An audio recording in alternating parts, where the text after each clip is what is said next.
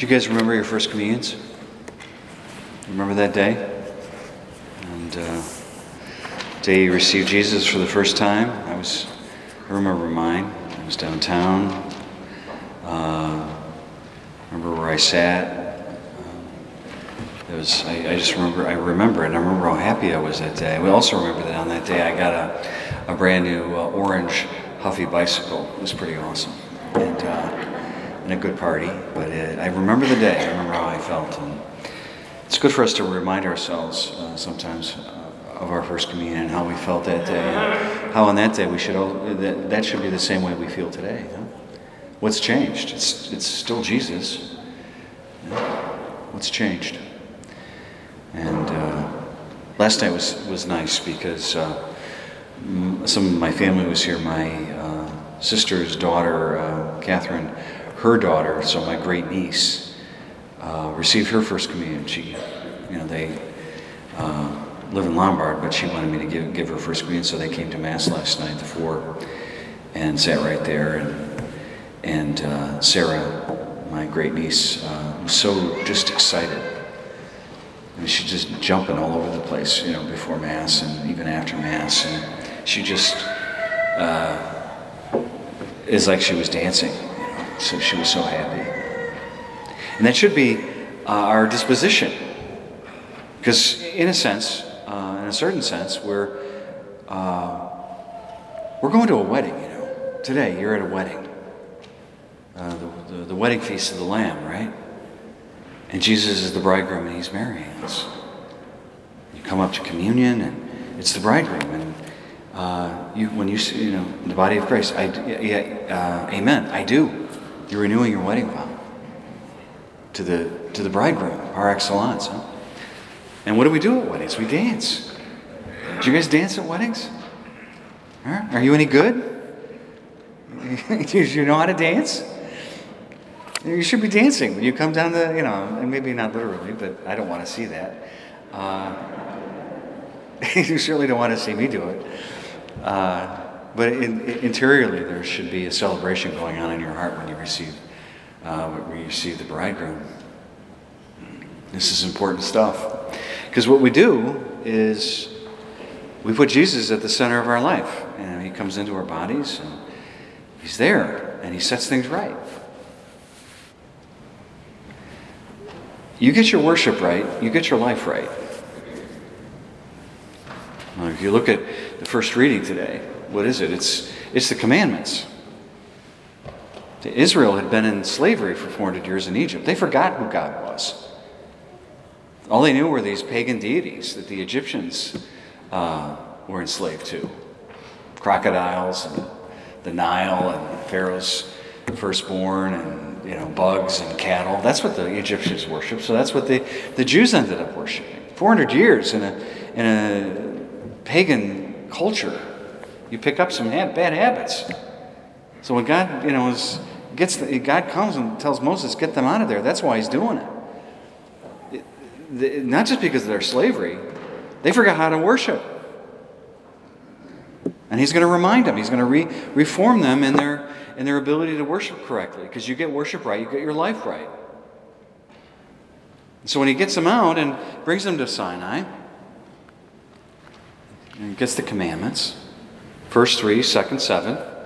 First three are about God, second seven, it's about us. You get the first three right, you get the second seven correct. You, you put God at the center, first three commandments. Worship God appropriately, correctly. Then how you deal with uh, your parents and your kids, how you deal with your friends, how you deal with your sexuality, how you deal with your possessions. That's what the second seven are about. It's about your life. You want to you want to be able to put those things in right order? Not possible unless you get worship correct.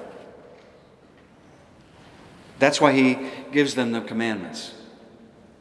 And we're talking about dancing. This is how bad it was for them. Well, Moses is up there for that 40 days on the mountain. What do they revert to? They build a, a pagan deity. They build the, the, the thing they worshipped in Egypt. And what do they do? They dance around it. We, we dance, just sometimes not to the right thing, not to the right tune. Yeah, they were dancing all right. They danced till they died. So God, you know, in his love for them, he says, All right, here's, here's another set. Because, you know, he broke the first set, we know. Uh, and take care of it. So what do they do? They take these tablets and they put them in the Ark of the Covenant for protection. The Ark is beautiful.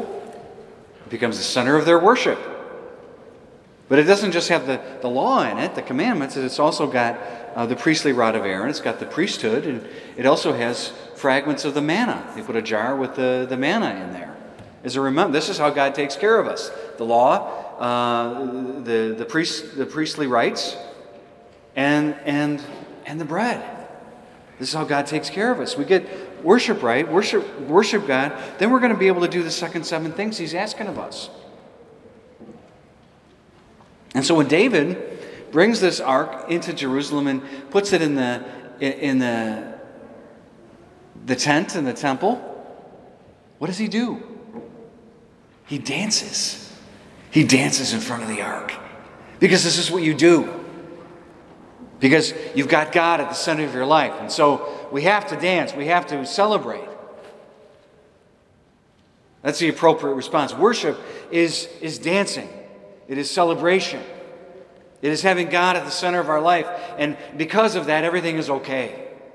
Life might still be messy and crazy, but the center holds.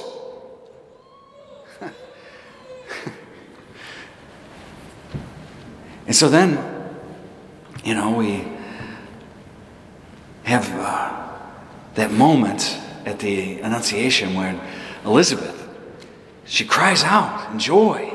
Who am I that the mother of my Lord should come to me? And there's Mary. Here's Elizabeth pregnant. Here's Mary pregnant. There's Jesus in her woman, and, and John in the womb of uh, his mom, Elizabeth. And what does John do in the presence of Mary?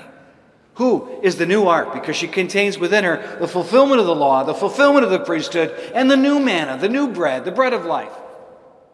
What does John do? He dances in the womb of his mother because this is what you do. You celebrate, you dance. Because the center is there, the center holds. And if you've got that, if you've got worship right, you get your life right. Get things back in priority. Now, the problem is what happens next? Here's Jesus, and he's going up to the temple for Passover. And there's this idea around him that he's, he's the one.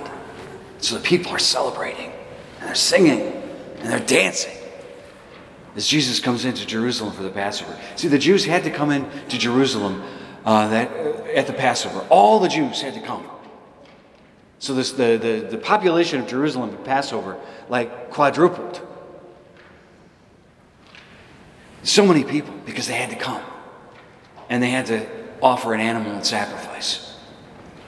Now, this is where the problem starts because the temple authorities and the government officials had figured out a way to rip the people off and to fleece them of their, of their money. They made rules. You bring an animal, and it has to be, it has to be certified as being clean and without blemish and unbroken. It had to be perfect. So, in order to make sure that happened, they said, Don't bring your own animals. It's too far to travel. People are coming from all over the kingdom. We'll, we'll give you one but we won't give it to you. You're going to buy it. So you give, you bring your money, and because you're from all these different areas, you're going to have all these different currencies. But you can only have one currency, the temple currency. So we're going to have an we're going to have an exchange. You're going to give us your money. We're going to give you the temple money, and then you take that temple money and you buy an animal that we're going to sell you. So they're ripping, ripping them off with the exchange rate and with the price of the animals. What should be a ritual of joy and celebration had become one of, of, of thievery and oppression. So Jesus comes and they're celebrating and dancing and singing.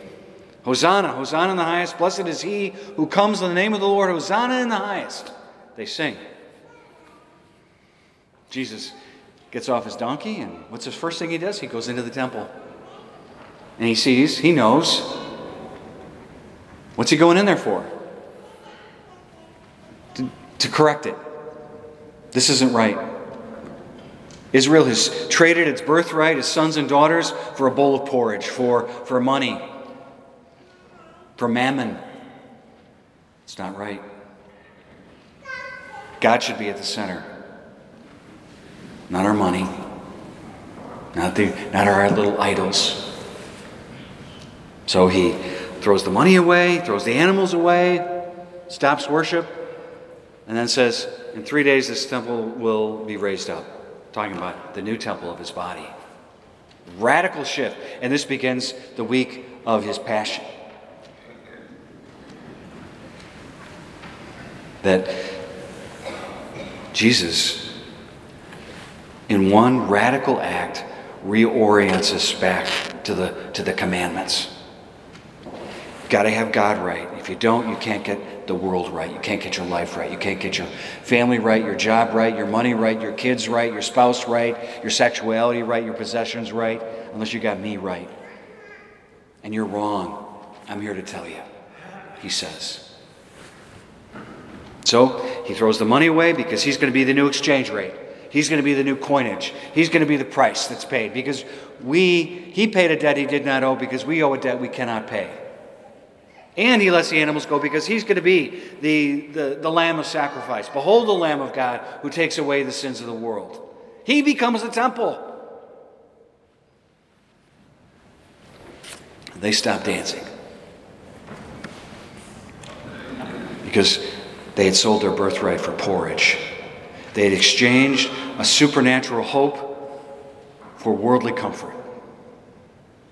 See, we have two kinds of hope. We have worldly hope, I hope I have a job. I hope I have money. I hope I have a nice marriage. I hope I have nice kids. I hope I have a nice vacation. Worldly hope. And that's fine, provided that it's dominated by supernatural hope. What's supernatural hope? I hope in the love of Christ. I hope in my faith. I hope in the Eucharist. I have I hope I have Jesus always at the center of my life. Because if I do, I have, I have reclaimed my inheritance as a son and a daughter of a loving God and, and a, a brother and a sister of a loving Savior. Swept up in the love of the Holy Spirit. I have hope in the Trinity, which embraces me and loves me and sweeps me up into this dance of love. What is the, the, the, the movement, the internal movement of the Holy Spirit? You know what they call it? Perichoresis. Perichoresis. You know what it literally means? The dance of love. The movement of the Trinity in its inner essence and being is a dance of love. And we are being swept up into it. And when we are in the dance with the Trinity, that's worship. That's putting God at the center. And when that's there, your life might not be easy, it might not be free from trials and travails. It might not be pre- free from pain and suffering, but the center will hold and hold you in its being and love and will get you through it. Your life will be okay because your worship is okay. You're in the dance.